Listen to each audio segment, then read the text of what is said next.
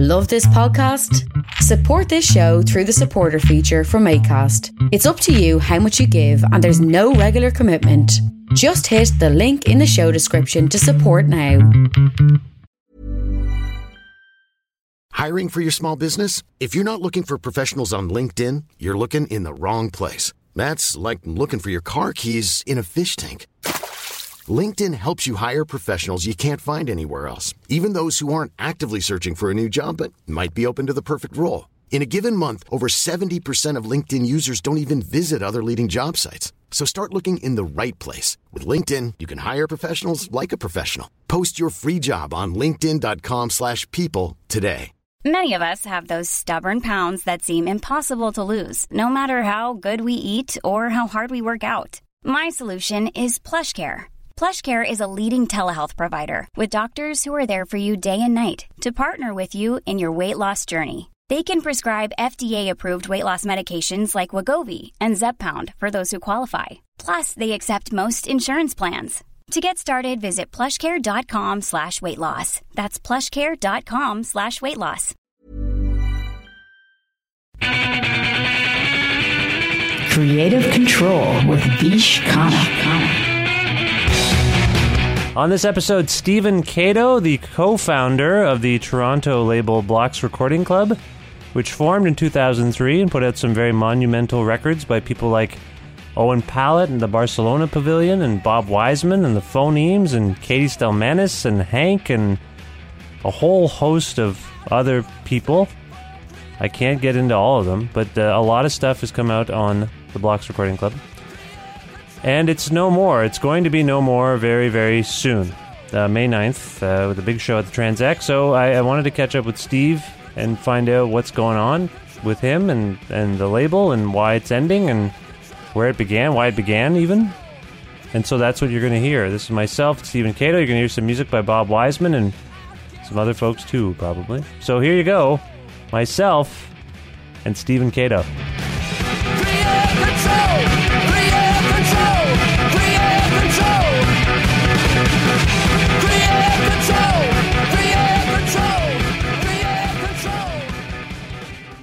This episode is brought to you by Pizza Trocadero, the finest pizzeria in all of Guelph, Ontario. They've got delicious gourmet pizzas or choose from an array of fresh ingredients and make whatever you like. Calzones, wings, panzerotti, salads, breadsticks, garlic bread. Pizza Trocadero has it all. You can find them at 7 Municipal Street in Guelph or visit them online at trocaderoguelph.ca. That's T R O K A D E R O G U E L P H.ca. Call them at 519 829 2444 for pickup or delivery. That's Pizza Trocadero, a place of the good trade.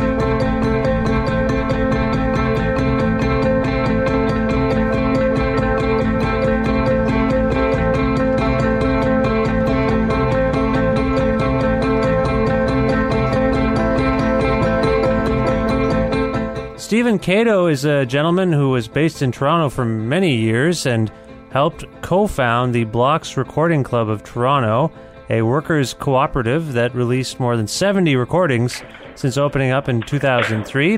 It was just announced that the uh, Blocks Recording Club was shutting down operations and they're going out with a big show at the Tranzac on the evening of May 9th, 2015, in Toronto, with a, a giant concert featuring, among others, Nifty Austra, the Barcelona Pavilion, Bob Wiseman, the Phonemes, Hank, Matthias, Ninja High School, and special secret guests. And here to talk about some of these things right now is Stephen Kado. Hi, Steve. How are you? Uh, I'm okay. Yeah, it's been a long day, but I'm I'm doing fine. What have you been up to today? Uh, lots of stuff to do with uh, closing down the co-op and uh, uh, you know, preparing for this concert, uh, things like that, and a few a few other elements of just sort of regular day to day business, like going by Art Metropole and dealing with, uh, you know, my work that's that they have over at Art Metropole, things like that. So a little bit a little bit of uh, not block stuff and a little bit of block stuff today. Um, still actually working on some of the block stuff right now actually. That's uh well i mean it's not too late. It's it's only uh, as we're speaking now it's wednesday evening. Your show is on saturday right? Yeah yeah there's plenty of time. There's a in some ways in in terms of toronto underground art time you have plenty of time. Yeah that's true. I've i've got a very full thursday and friday planned already so i'm trying to get in ahead of the ahead of the uh the curve here. Yes, yes. Okay. Now, uh, I'm not sure where to begin. Should we begin at the end here, where we're at, or should we go to the beginning in terms of how this thing started? Up to, uh, up, up to you, I think. Um, I've done it. I've I've done a couple. I've been doing a lot of talking lately as well. So I've done it both ways lately. So it's um, yeah. I'm up for whatever. Okay, let's let's let's talk about this announcement because uh, you are someone who co-founded this thing with uh, uh, who was it with again? Mark McLean, right? That's right. That's right. Right. So you two founded this thing uh, somewhere around 2003, and you lived in Toronto, yep. and Blocks was a big deal in Toronto, and very exciting. You know, lots of great work. And then you went away, didn't you? You lived somewhere else. I, I lived in all kinds of places. I lived in Los Angeles. I lived in Copenhagen. Yeah, um, what prompted I you? Did. What prompted you to leave Toronto, the city that you seem to love?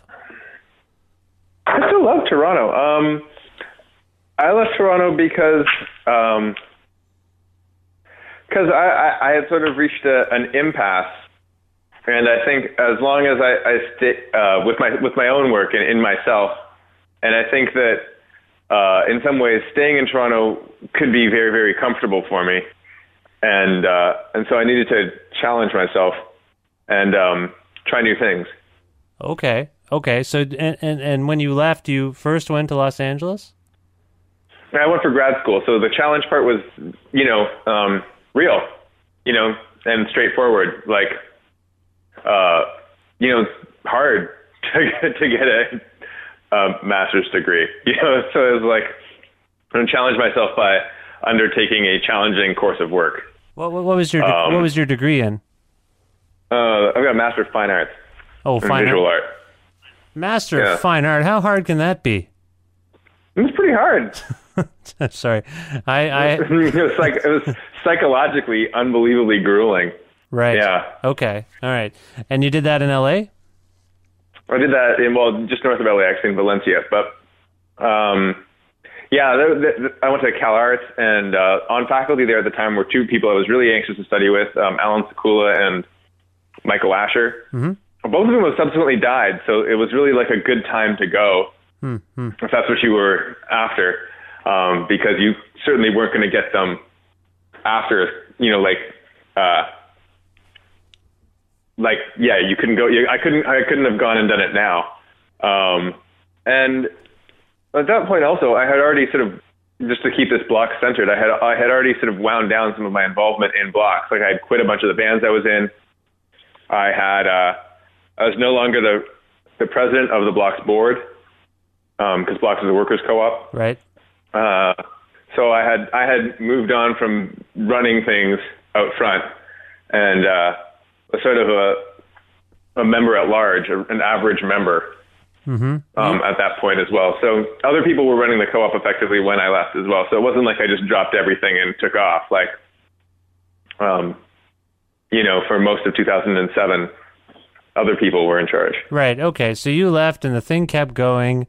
Uh, talk about the the design of blocks. So you mentioned that it's a cooperative. What does that idea mean to you? Why was it important for blocks to be a co-op? Um, well, on the one hand, there's there's some really practical parts about it. Like Blocks was designed as as an artist-led um, initiative, and so many things in the music business are these shadowy coalitions between you know musicians on the one hand who make the material that goes out there and that people like, the audiences react to, mm-hmm. and like music business people who, and I, maybe because I'm a musician and an artist and a creative, on the creative side of things, I'm just baffled that they exist in a way. Like I don't mean this in a disrespectful way. I just don't understand what's in it for them. You know, I understand people being musicians and then you know deciding that you know um, I can't tour or whatever. I'll play music with my like friend band on the weekends, and I'll devote my time to you know booking shows for people or whatever, like because it's all I know or whatever. Mm-hmm. I understand. I understand sort of uh, people who have moved on from being musicians working in this capacity, but people who are just like, you know, I just live to book tours and be an entertainment lawyer or something like that. Like I just don't get it. Uh, Um, there's probably some uh, money in that. I mean, sure, but there's money in like uh, oil pipelines. You know, like there's there's easier ways to make a buck. Um, so I think that you know I, I I'm very confused. I'm very confused by that. I'm like, if you're, if, you know, like, uh, but whatever. That's that's what these guys want to do. That's what they want to do, and that's how most record most of the record biz is structured. And so not seeing the need for it to be structured that way, I, I figured that having the artists themselves control the entire mechanism of the record releasing thing and to see what the mechanism is while doing it, that could only be a good thing. Uh, so that was that was one side of it, and also uh, the hope for the record co-op, and and I think the indeed the way that it worked for a little while at least so far as I could tell. Because I really lose track. At a certain point, I'm living in Europe and I have no idea what's really going on. So we should talk to other people. But um, to I cover tr- that I- period of I, I, activity. I, I tried to get them on the line as well, okay, but I haven't had much luck. fair enough. Uh, so the other good thing, and this did happen, you know, uh, during my involvement and some, for some time afterwards when I was aware of what was going on, is that when someone, I mean, someone like myself, for example, spends a lot of time and a lot of energy being the president of the board and running running blocks in this way, and then you start to be tired. You know, you've worn yourself out as essentially a volunteer position. Um, there's someone else. There's another musician in that uh, body of people who has energy and has ideas and who can come and take your place. Right. And so it's a way for you to both work together, but also to support each other by sort of like, t- you know, alternating who takes this bullet of um, doing these various jobs that need doing. Like someone needs to be a treasurer on the board at Blocks. And when all of those things, before we incorporated as a workers' co-op, all of those jobs are more or less incarnated inside me, and I shouldn't be the treasurer for anything. Um, I'm terrible at keeping track of stuff like that. So it's like, you know, the less of that that, I, and the person who took over, who when we incorporated became the treasurer, Matt McDonough from the Creeping Nobodies, is if anything, you know, fastidious. was uh, was he a, ver- was he a good treasurer? You know, I think he was an accurate treasurer and a harsh but fair treasurer. All right. Uh, Interesting. and the treasurer that I feel like we needed at the time, uh, and a tre- and a treasurer who who uh, you know made uh, you know the, the, like every, he he's made um he's maybe a controversial person and has made a lot of enemies for other things, but I don't think his job as treasurer of blocks was one of them. oh, you he, know. he has enemies.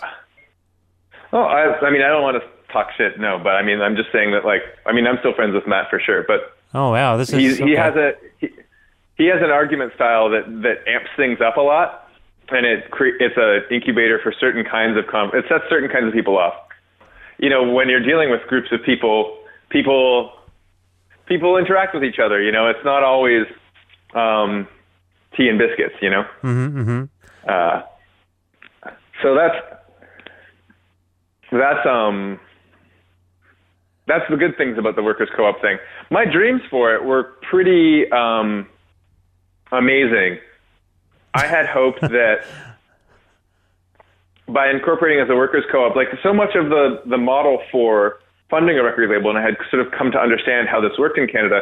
Most of the independent record labels are actually sort of like little wings of the government, essentially. Like uh, an independent record label will have a distribution contract with a major label, so it'll it'll be on one hand like a quasi major label, and they will get direct this thing called direct board approval, which means that they essentially use government money to fund the development process for recordings. So like you know, even records, and this and this works especially for records that sell. So a record like a Feist record or something like that, which everyone knows is going to do great. Yeah. Uh, all the recording is also paid for, so it's even better. The bet, you know, I, I don't begrudge anyone anything. That deal is amazing. If you're Feist, that deal is incredible. Like, take it, go for it. You know, uh, get that d- direct board approval. Since Blocks was set up as a uh, not as a charity, but as a not-for-profit, like we had to have zero as a co-op, you have to have sort of zero at the end of the end of the year. Right. Um, we didn't qualify for Factor at all because Factor wants to see that the record company is prosperous, and we as a record company appear to be nothing. Yeah, there seems to be a, a lot of um, uh, confusion about Factor, a lot of disappointment about what it does. But I think it's uh, Well- in some cases, I think it's uh, a blind disappointment in terms of like it's it's a disappointment of what it is and not what it is doing. Um, that makes any sense? It's, Right. It's doing what it's set out to do, but people Supposed don't to do. yeah, but people don't like what it's supposed to do. That's I think the issue is that it's giving people the argument against Factor often is that I think that they're giving money to people who don't need money. They're already making money. Uh, but that I think, I'm- and that's what it's set up to do. It's set up to reward success. I think. Yeah, I, I would agree. I don't have a problem. I mean, I, and I don't have a problem with that model. So what I was looking forward to pre-cooperative incorporation, looking like into the beautiful cooperative future, was that instead of this purely monetary relationship, you know, where it's more this where we make through incorporating as a co-op make our lives easier by getting direct board approval and getting our record paid for by the government, you mm-hmm. know, mm-hmm. for example. Instead of that, how about we, through solidarity and uh, cooperation, frankly, with other workers' co-ops, get like great deals banking at our local credit union. Uh, you know, interact with our food co-op, get a break on your grocery bills. You know, because everyone's got to eat, even if you don't actually have to put out a record this year. Mm-hmm, You know, and so like I was hoping for like a larger pan cooperative solidarity where we could take cultural workers and you know workers workers, you know farm workers, industrial workers and we could all sort of work together through the vehicle of a larger cooperative movement and you know we we would make our lives easier and we'd make their lives nicer, you know? Um That was the dream. they could that was what I really wanted to have happen and uh, that really didn't happen at all. Uh, the Cooperative Secretariat of Ontario would let us sign up and they would let us like maybe send people for like a couple thousand dollars to like a cooperative retreat where we could maybe forge that alliance with like the bike co-op and the food co-op or whatever Uh huh. that would have like possibly Im- improved the relationships that we had, but we just didn't have a spare thousand or two dollars to send, you know, me and Matt McDonough and James Anderson, who were at the time like the board, to, you know, the co-op secretariat meetup and Wawa or whatever, you know, like, uh, Sure. Sure. So is So that is, is, that- the, is that the downside of the cooperative? The kind of lack of resources, financial resources, or or are there other downsides to the structure that you created with blocks? Um, well, there's other downsides in that when enough people, if there isn't a, a consistent turnover within the membership, it gets hard to maintain any uh, activity within it at all. Right? So once uh, once enough bands, like bands that were super active. Oh, well, a good example actually is the Creeping Nobodies, for example. The Creeping Nobodies toured a lot, put out records, um, and were very involved in running, helping to run blocks as, as a group. Yeah. And then they experienced a pretty acrimonious split up. I don't know the details. In you know, in, I know the broad strokes, but I don't know the the microscopic parts. And then suddenly, these people, although they care about blocks individually as individuals, they don't have a horse in the race. You know, they don't really have a band that's going to put out any records. Yeah. Um, yeah.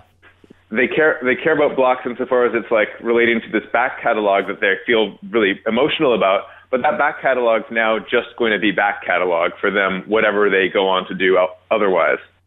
So anyway, so you see how that would that would work out, and that's like that happened with several bands. That happened with Ninja High School. That happened with you know which I was a part of, and which split up somewhat acrimoniously. You know, like there's there's um, all kind you know th- that kind of thing happens because that's what happens in bands. You know, and that's a vulnerability. Maybe not so much within the cooperative model, but within the cooperative model for bands.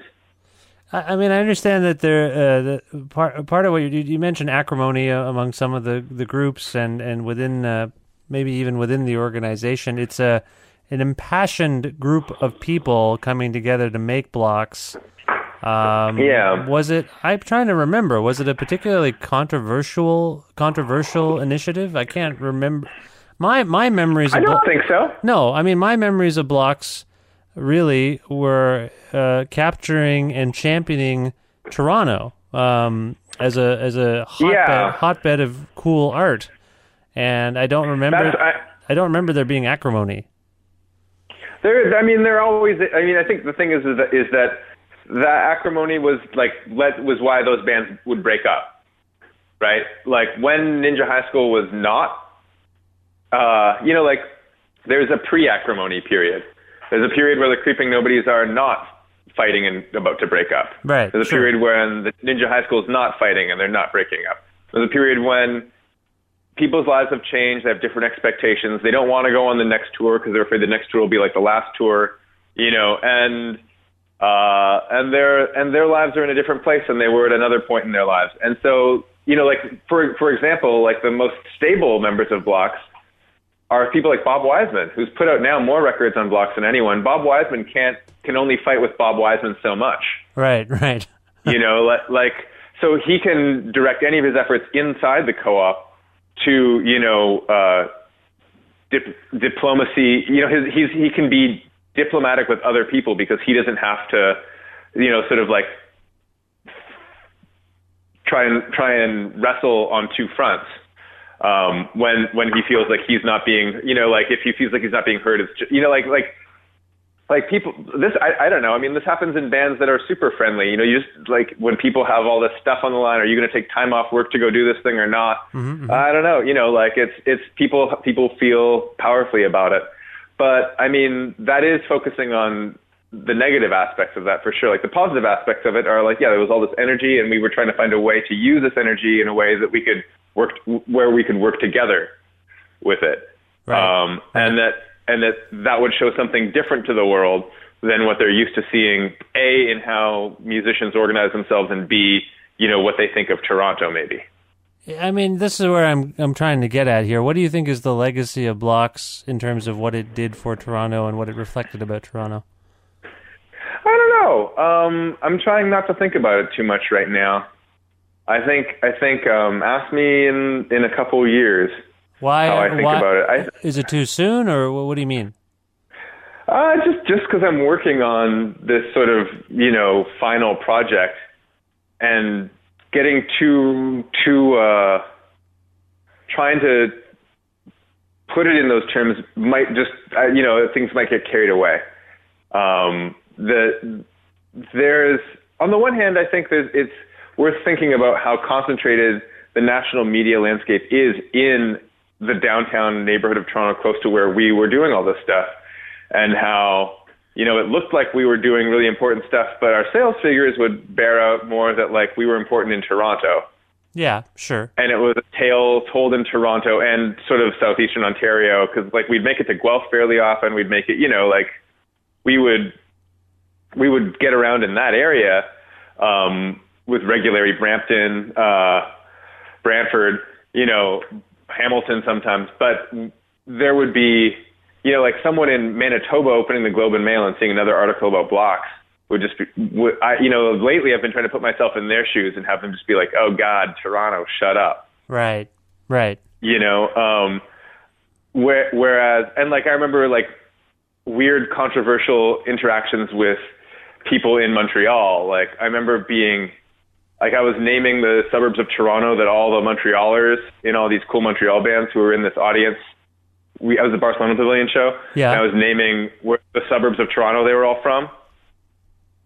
on the stage, I was like, you know, like I was doing shout outs to the neighborhoods where are the people who were actually in the room, but were all like cool Montreal noise music people. Oh, you mean Where they, they were from in Ontario? They'd moved away to Montreal and seemed to have. They lived in Montreal and were like cool Montreal guys, you know, and, and Efrim from Godspeed was like, you're not in Toronto anymore. And I was like, I know that. Do you, you know, like I was like, like, like I might be the only one who's actually like keeping tabs. Like, you know, like we, where, where you know, like where, where do you think you actually are? Um, I don't know. You know what I mean? Like I was like being really like aggro Toronto about it and, uh, and sort of rubbing it in people's faces.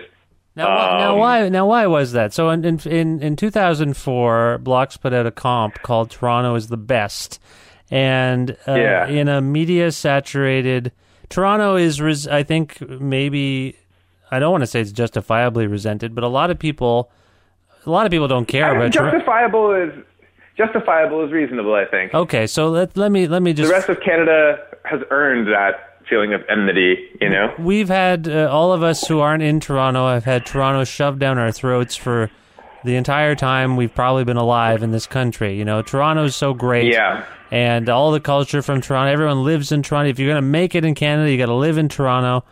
Uh, we've been this has been hammered over our heads. So you come out in 2004 with this Toronto is the best compilation at a time where Toronto's art scene was having something maybe it the renaissance had already begun a couple years earlier in terms of music anyway uh, being recognized outside of toronto but at the same time this was a very cocky title a very cocky gesture maybe at that point people were already like moving past toronto why was it so important for you to assert toronto's dominance in the world Well, on the one hand, I mean, I was a young, cocky guy.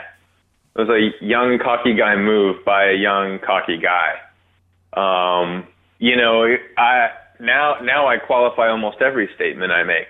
Uh, so it's, you know, I'm I'm I'm different. You know, people change, people get older, but I think the thing that was the thing for me about Toronto was that people like all the things you said are true, but none of those things have to do with coming from Toronto. None of those things are actually celebrating Toronto itself. It's all about like I'm from somewhere else and what can Toronto do for me? sure Right. right people coming right that's true make it go and and that's not you can't celebrate that. That's like that's essentially like people celebrating themselves um, by cutting giving themselves a break and doing something for their career, you know?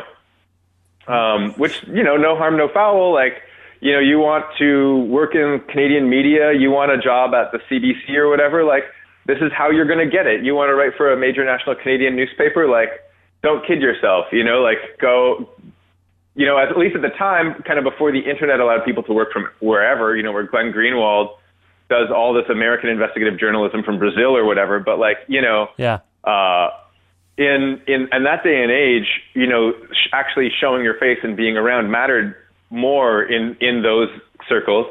And so people would move to Toronto. People would move to Toronto to go to school or whatever as well.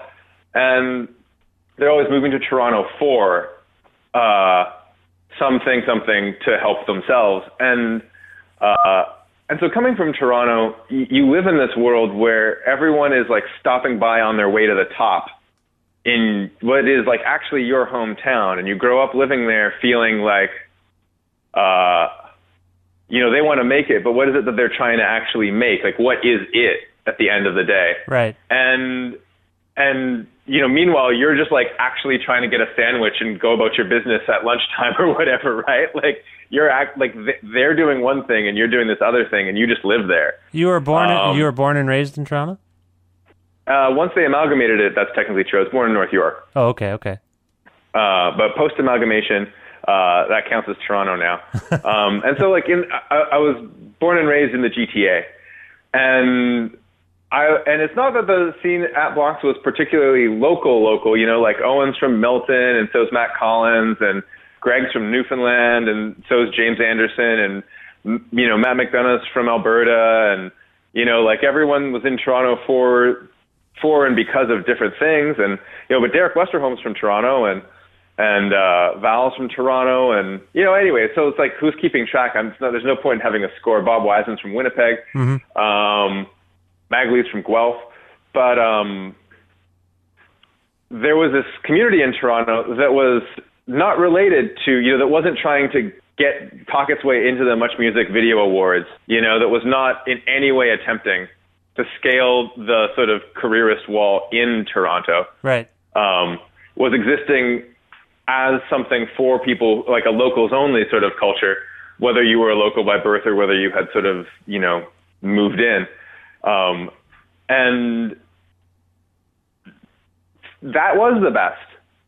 Uh, that was really great. And so this sort of small town version of Toronto that exists for an actual Toronto dweller, uh, that's never celebrated. You know, like the Toronto that's justifiably hated, I see it, I get it, I hate them too. I feel like they're as much a colonial presence in my Toronto as they feel like when they're like shoving themselves down your throat in Guelph or Winnipeg or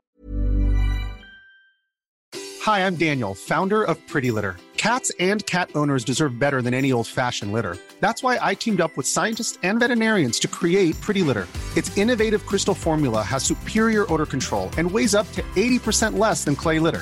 Pretty Litter even monitors health by changing colors to help detect early signs of potential illness. It's the world's smartest kitty litter. Go to prettylitter.com and use code ACAST for 20% off your first order and a free cat toy. Terms and conditions apply. See site for details. Many of us have those stubborn pounds that seem impossible to lose, no matter how good we eat or how hard we work out. My solution is PlushCare. PlushCare is a leading telehealth provider with doctors who are there for you day and night to partner with you in your weight loss journey. They can prescribe FDA-approved weight loss medications like Wegovy and Zepbound for those who qualify. Plus, they accept most insurance plans. To get started, visit plushcare.com slash weight loss. That's plushcare.com slash weight loss. forever. You know, screw yeah. them. Um, and so, on the one hand, I know that it's like uh, going to be provocative to the rest of Canada, but uh, and I was being cocky, but I was also feeling like, you know, come on, give us a shot. Like, do you like? I know that the guys on on the bank, the banker is on Bay Street who ran the Conservative Party in Toronto and in Montreal for all those years who, you know, like ruined your fishery out east. Like I know you hate us. Like I get it, but like, you know, um we're also just people who get by and we're having a really and we're doing something really wonderful here as as local people who live here whether or not those assholes are doing good or evil in the rest of the country. Right. You know? Yeah. Yeah. Okay. yeah. So it was it was trying to trying to sort of put ourselves out there for others in in a way that would be more positive. Okay. When was the last time Blocks put out a record? 2013, I think. And it was by whom? Uh, Nifty. Nifty was the the last record, 2013. So a couple Mm-hmm. couple years ago. And do you have any explanation as to uh, why that was the last record? I mean, why it slowed down? You would have to talk to Matt Smith, who was in charge, who was the president um, at the time. Since you've moved back, to, I, um, since you, you're, are you living back in Toronto now? Yeah, some of the time. Yeah. Some of the time. Okay, so you're not when you return to Toronto in whatever capacity you've returned in, you have not become part of the board again. You're not. You're an average blocks member. But I guess so. I mean, I hardly really do music anymore. Oh, You don't even make music anymore. What do you primarily do? Art. Yeah. Okay. What you, do you miss? Do you miss doing music? Oh yeah, I've started re- doing music more as a composer as well. Um, so it's a different workflow than being in bands. But um, like I'm playing in Hamilton actually, uh, the Crawl Oh, okay. this uh, Friday Okay. uh, in the at the Cathedral on James Street. oh, okay. So um, Nice. you know if you're if you're in the neighborhood, come by and check that out Friday. Um, I think it starts at nine. Show starts at nine. and what is that? um, what, what what will that consist of? That's a large ensemble of people, some of whom were people I met through blocks. Um, I have sort of a rotating cast of people who perform what is essentially like ultra minimalist music that I compose. Okay, that's Um, and so like people like Colin Fisher's playing, um, Adam Litovitz, uh, who's in that band, that new band Juge with Sook-Yin Lee. right. I, saw, I heard um, about them today. As a matter of fact. Yeah, Stephen Stephen McLeod from Versus Versus Versus, who you might know from Guelph. Yep. Um, uh, he's he's playing it with me as well. Um, you know, people from blocks and and eras like uh, Ian Russell, who was with who played in Jon-Rae in the River with me and uh, in One Hundred Dollars. Mm-hmm. He's playing. Mm-hmm. Uh, Val Ur, who was in the Creeping Nobody, she plays with me sometimes, although she's not going to play the show. Matthias is playing the show, who was in Matthias and the Phonemes and all kinds of blocks related bands. Um, This is all you're So, all you know, you're, like- you're all going to Hamilton to play this uh, together. Yeah, about eight eight or ten people generally play. Shaheen, who was in the Singing Saw Shadow show with James Anderson, he um, he's in the band too.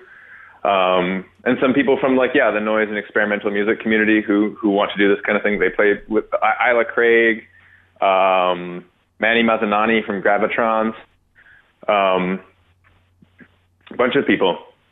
Okay, so so you're getting back into music and and uh, you're you're helping to wrap up blocks uh, as it stands. What uh, can we expect on on the 9th of May? And On Saturday. yeah, like on Saturday, what happens uh, at the blocks uh, sort of retrospective event, and then also what becomes of the catalog? I mean, is it going to be available? Is anyone has anyone been dealing with mail order in the last couple of years or anything like that? mail orders have fallen way behind. I understand the last couple of years, but I don't want to. I don't want to. I don't want to speak to that either because it'll just sound like I'm picking on. I don't. I don't. I don't know the scoop. I don't know what the deal is, and I don't want to. Um, I don't want to weigh in one way or another. Um, but as it stands, uh, in regards to the catalog, the catalog has gone back to the artist. So uh, whatever happens will happen. Whatever they have arranged for themselves will happen.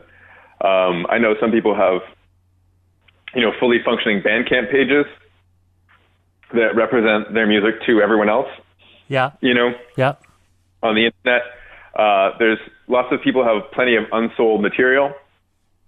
You know that that was sitting in a vat at the blocks office, and they can continue to sell that to people through their website should they so want. Um, things like that. You know, lots of lots of this stuff. Uh, of, and in, in a way that's working. I think that works just fine in a way for this back catalog. That's all. That's all that could happen before. That's all that's going to happen now. There's like a if if we can in the next little while get like a a link to every all the releases that are floating around on people's Bandcamp pages and have them referenced through the Blocks website or something like that. Anyone who wants that material can get it however they best want it. You know, Alex Lukashevsky set up a great Bandcamp. The Diskettes have done the same thing. You know, uh, so that material is all available. It's all out there um, for the most part, and um, and it would be nice to have you know. So, but other otherwise, I think like the demand for that material is about a, uh, you know is about where it's at. Like I imagine one or two people are interested in hearing what Ninja High School was like uh, every so often, and they might stream that, listen to that. They might, you know, uh, they might choose to buy one or two things one or two times a year, and that's fine. You know, they can go ahead and do that. You wouldn't uh, speak to its legacy because it's still close to you. You're still working on stuff um, to do with this upcoming event, and uh, I don't know what else you're up to in terms of block stuff. But is it possible for you to at least articulate your hope, uh, what you hope people remember about blocks, or, or what they think of as we uh, enter its uh, last days? Ah, it's a nice question. Um, I I don't know. I hope I, I hope that people think that you can think about things differently. I guess and see that people have tried doing that. And I think that there's one of the things that I re- that really upset me uh, coming up, growing up in Toronto, is that there would be zero. The, the, like the again, like the internet wasn't there, and there were no. Um, there were no published materials you could refer to. You know, you would look at a book about music of the 80s or something like that, let's say, and it would all be about things going on totally elsewhere. You know, like totally in New York or in London or whatever. And you would not have any idea that there was like fifth column you wouldn't you would might know about Shadowy Men and a Shadowy Planet or something like that because of Kids in the Hall or whatever, but you would never know what was going on around that. You wouldn't know about the government, you know, Andy Patterson and all that. Mm-hmm. And so, how do you? And there were no resources available. There was no material. And now there's a movie about Fifth Column, you know, things like that. Right, right. And I think, uh, and and that's great. Um, I think that um, it was it was a, a lasting sore point for me that there was uh, no way of excavating. You know, like I had I had also at some point in Blockless history uh, hoped to do sort of historical Toronto reissues and stuff like that to put that material back in people's hands or whatever. But there was no way to. Well, there was no extra money, and there was no way that you know these bands would get back together. There was no way these bands would, you know. Um,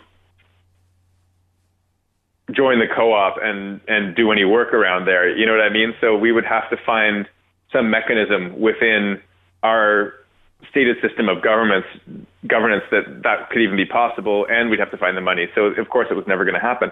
But uh, the I, I I I was just sort of like stunned at how many times I had to reinvent wheels that I would only later find out had already been totally invented Mm-hmm, mm-hmm. you know, and that and that the community I I was working in and that I liked and that I was working for uh, was part of a legacy of such communities, you know, uh, that had existed and that you know maybe still did exist in smaller forms or just you know within the minds and hearts of single individuals and stuff like that. And there was no way to find out who those people might be or what their opinions were or how they felt or you know why they were or weren't doing active doing the things that they were or did do you know Right.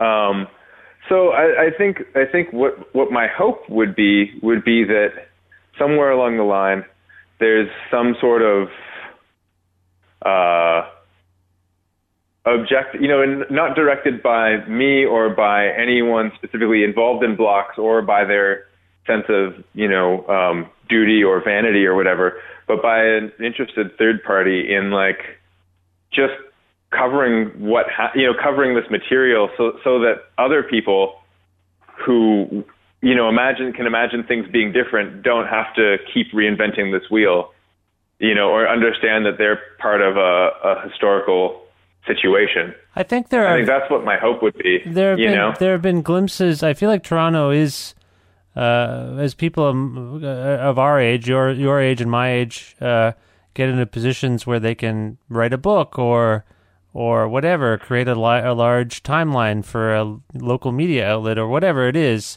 you know, on Yeah. their on their blog or whatever. There seems to be a lot more documentation or or at least retrospective stuff going on. I mean, I even think of I, I believe Blocks was mentioned at least somewhat in Stuart Berman's book about sort of the arts and crafts situation.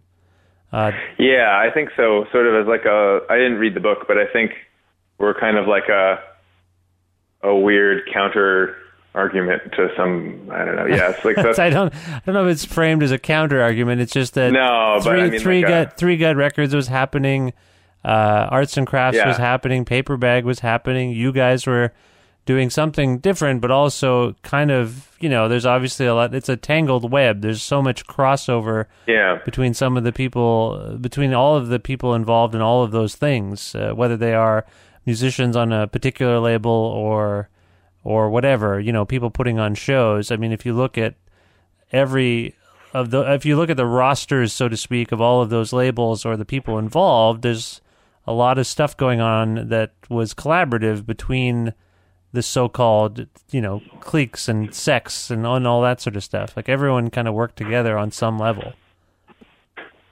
yeah, sort of. Um, You felt you feel like I mean- you feel like Blocks was on its on its own uh, trajectory. I feel. I feel like there was like I feel like Blocks was close to things like Three Gut and things like that. You know, like there was overlap there, and like social and and sort of ties of friendship as well.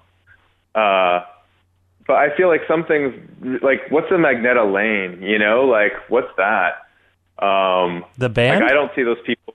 Yeah, like I don't see those people as part of the community at all. Like, Okay. not to talk shit. I just don't like you know like I feel like there's a there's some things on some on some in some worlds where uh, you know, and, and, and I think it's also interesting to think about things at the time. Like at, at the moment, there's a lot of stuff that's been on arts and crafts that, because I think they're just kind of the last man standing in a way, right? So, I mean, like, Sure. to talk about arts and crafts now is different than to talk about arts and crafts then. Because now I'd say that like the the clique aspect of it has dissolved, and it's just you know it's a it's a business that still functions, so it's a magnet for anyone who's still still working, you know. Yeah, Um, sure. Like, yeah, sure. Field. Where, whereas where, whereas like at a certain point there was like an identity associated, and there was like a position kind of thing. But like Right. I don't know. I mean, like, yeah. Well, yeah. That's that, that, that that's what I mean. I, I feel I feel I feel like there was a polemical difference, and there the amount of uh, the amount of collaboration in some in in some realms was I think exaggerated.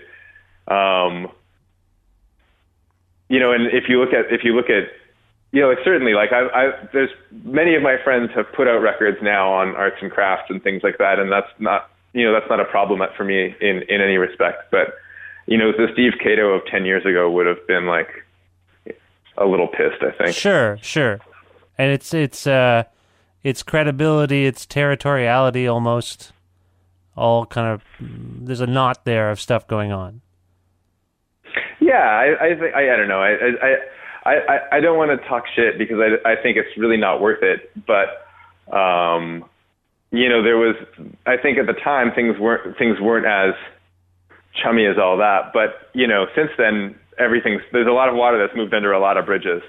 You know, Sure. and uh, and there's no point in uh, living in the past. Sure, sure. All right, so we we the show happens May 9th and then you it's done. The co-op's done. The the the Yeah. Yeah, it's done and then uh, it's it's up to everyone younger than us to fill the void.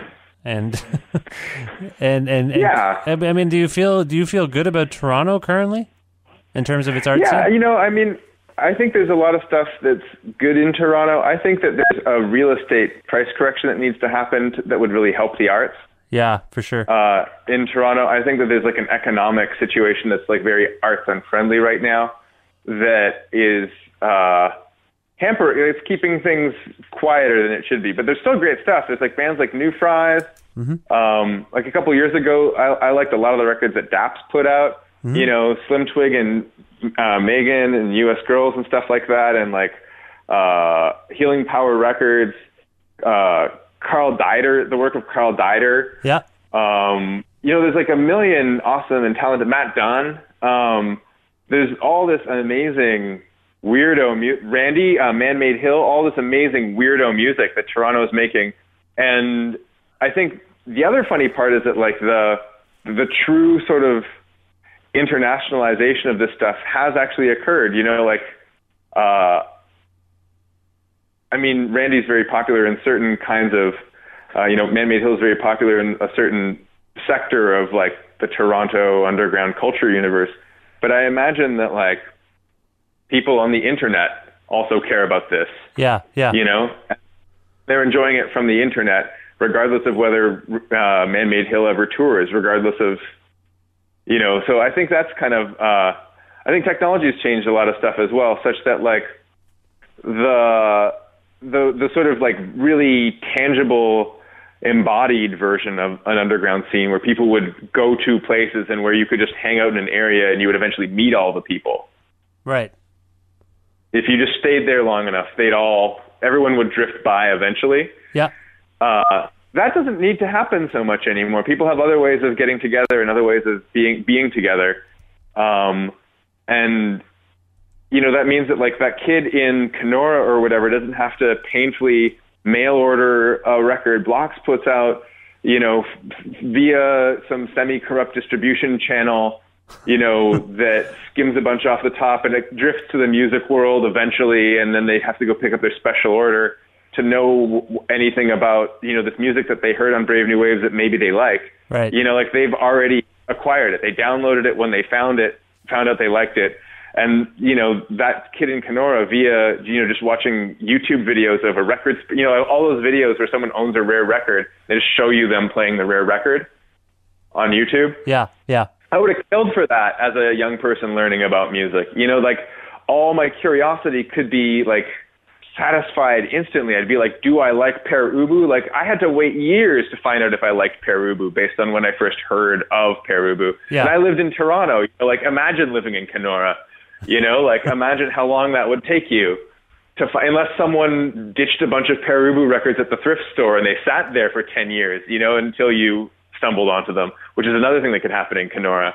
Right. Um, so it's like, but like, if if that second wondrous event hadn't occurred, yeah, you'd wait till you eventually moved to Toronto or you know went down to St. Paul, you know, Minnesota to like go to a record store or whatever. You know, like, good luck getting it at the music world at the strip mall. You know, um, so I I I think that like, uh, the the you know it's one thing to complain about it, and it, it certainly has like affected the texture of like what a um, music community is like. But at the same time, it's uh, I think it's sort of doing its job in in some respects, and you know, so like a there's an unfriendly economic situation in Toronto for the arts right now for sure, but b there's also uh, you know the texture of art socializing has changed because the internet has made it so easy to share over such a large distance.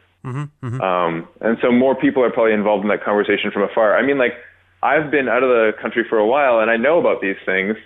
And like this music I care about, I'm like, I still feel associated to it. Um, even if it's, you know, even if I'm not necessarily physically present on the ground. Right, right. All right, so you're feeling like good. You're feeling good. You're feeling like uh, Toronto is connected to the world, and people are, around the world are connected to Toronto, and there's a lot of promising stuff going on, and and we'll celebrate. Yeah, there's great music in Toronto Yeah, and we'll celebrate some of that at the Tranzac on uh, May 9th, on the 9th.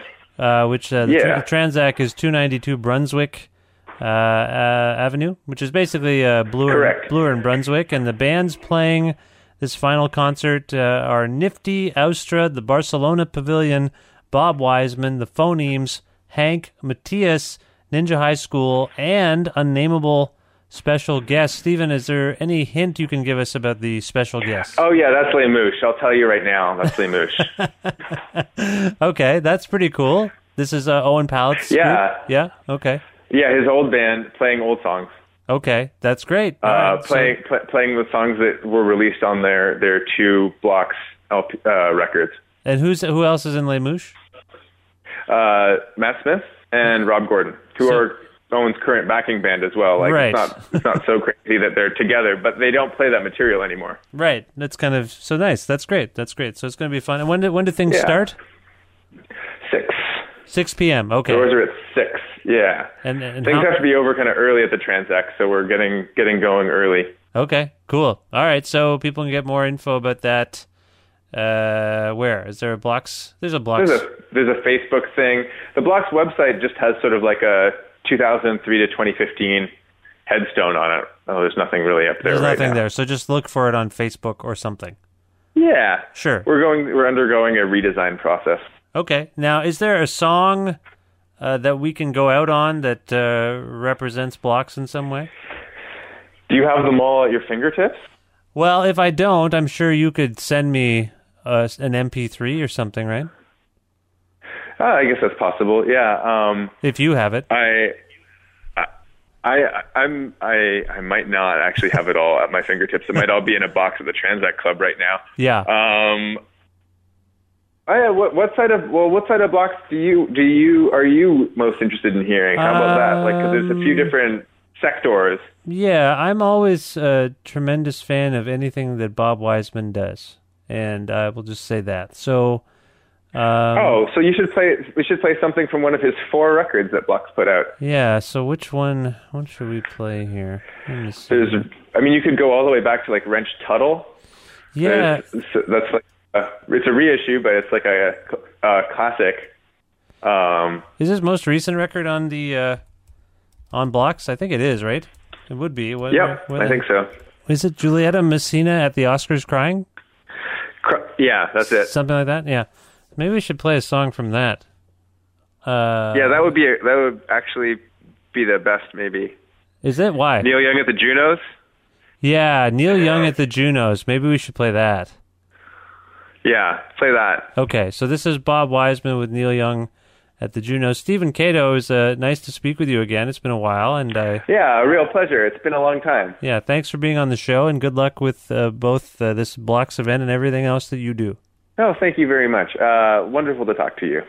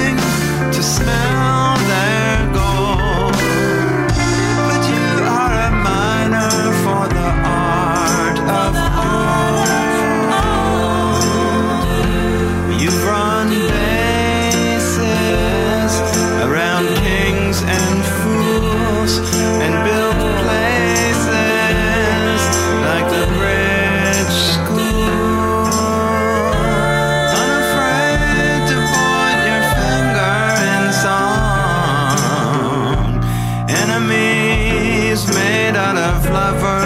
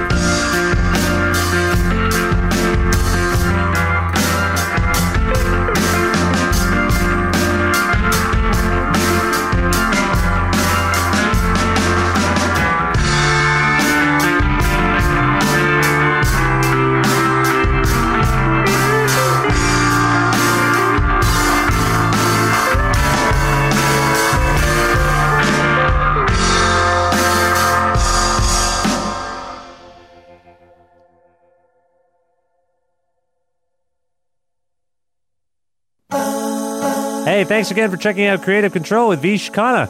You can email me about the show at creativecontrol933 at gmail.com. That's creative with a K, control with a K, 933 at gmail.com. You can also follow our Twitter at Vish Creative, V I S H K R E A T I V E. And you can also like our Facebook page. A version of this show airs on CFRU in Guelph every Wednesday at noon Eastern, and you can listen to that online at CFRU.ca, or if you're in the KW region at 93.3 FM in Guelph. You can also sign up for the weekly mailing list for the podcast and the, and the show at vishkhanna.com and subscribe to the podcast on iTunes. I believe that is everything I wanted to tell you. Thank you once again.